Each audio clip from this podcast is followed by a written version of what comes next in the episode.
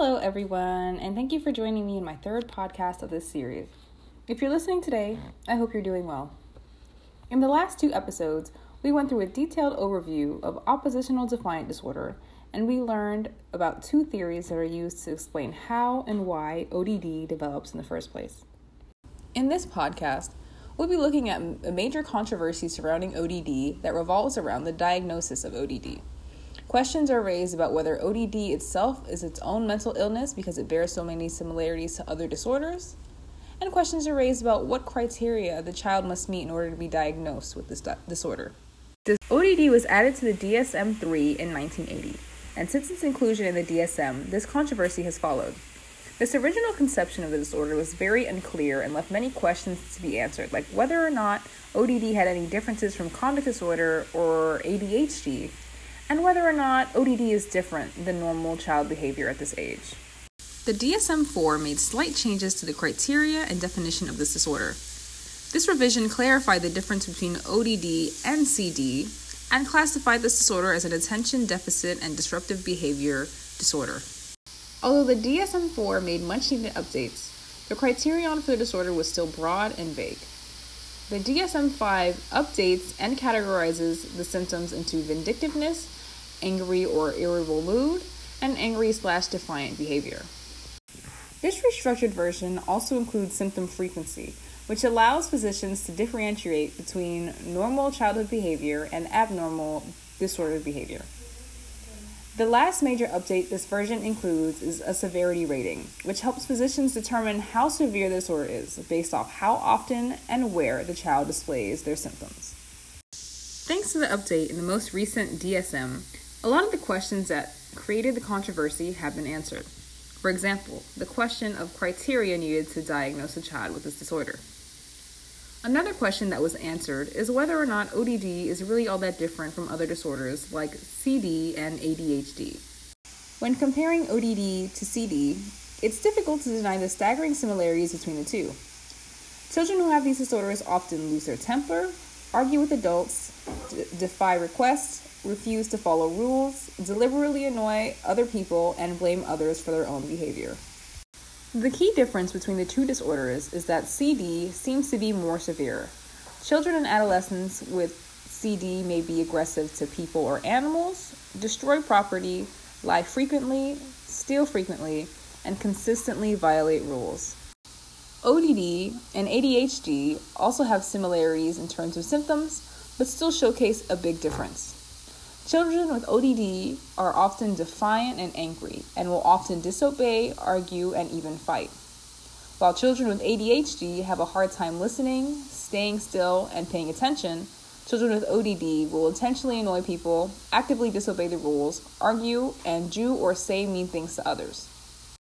While children with ADHD may cause class interruptions because of difficulties concentrating, children with ODD cause class interruptions due to their own angry, defiant behavior. It's important that ODD remains its own diagnosis. Not only is it different from other disorders, but it also has different courses and outcomes. There are two different pathways regarding children with ODD, both of which we learned about on page 291 in the textbook. The first pathway is the adolescent limited path. This path describes youth who cease their antisocial behaviors during early adulthood. Luckily, this is the path that most children with ODD take. 67% of children with ODD are able to resolve their symptoms three years after their initial diagnosis. Children who take this pathway experience greater social adversity and personal risk than average youths, show inconsistent delinquent behavior, and are likely to give up their risky behavior once they are old enough to access adult privileges. The second pathway is a life course persistent path. This path describes youths who engage in aggression and antisocial behaviors from their childhood into their adulthood. Oftentimes, children that go down this path have done so because they have another mental disorder accompanying their ODD. For example, 30% of children with ODD will eventually develop conduct disorder. Of these children, about 40% will develop antisocial personality disorder sometime in their adulthood. Whether a child's disorder will develop this far is ultimately up to family history. People on this life path often have a family history of externalizing disorders. This cycle is continued with the progressive accumulation of its own consequence until someone chooses to stop it. Children who take this pathway experience even greater social adversity than those on the adolescent limited path, show consistent delinquent behavior, and are likely to continue down this path even when gaining access to adult privileges. For this path, complete recovery is rare after adolescence. Children with untreated ODD are more likely to develop depression and use substances. The most common comorbidities associated with ODD are ADHD and conduct disorders. Children can also develop mood disorders like depression or anxiety disorders. Although some children will never be able to access the help they deserve and end up on a life course persistent path, this is not guaranteed for every child who develops ODD. With the right help, most children are able to make a full recovery regardless of the previous difficulties they faced.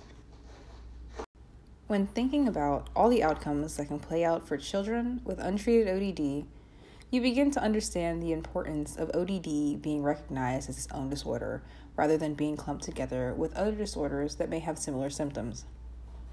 ODD has its own course and pathway, and its recognition as a separate disorder allows children to receive the actual help they need rather than receiving help meant for another disorder. Thanks to the work of thousands of scientists throughout the years, our understandings of ODD have come a long way.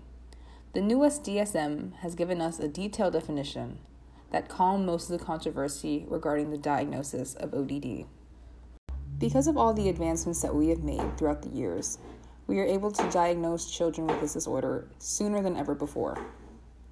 Because children are able to receive help at a younger age, it will only increase their chances of overcoming this disorder. If you've made it this far into my podcast, I'd like to thank you for taking the time to listen. ODD has had misconceptions from the beginning of its conception, and I think that's why ODD isn't a better known childhood mental disorder. Children with this lesser known disorder need and deserve help just as much as any child with any other disorder. By learning about this disorder, we are not only increasing our own knowledge, but we are increasing our empathy.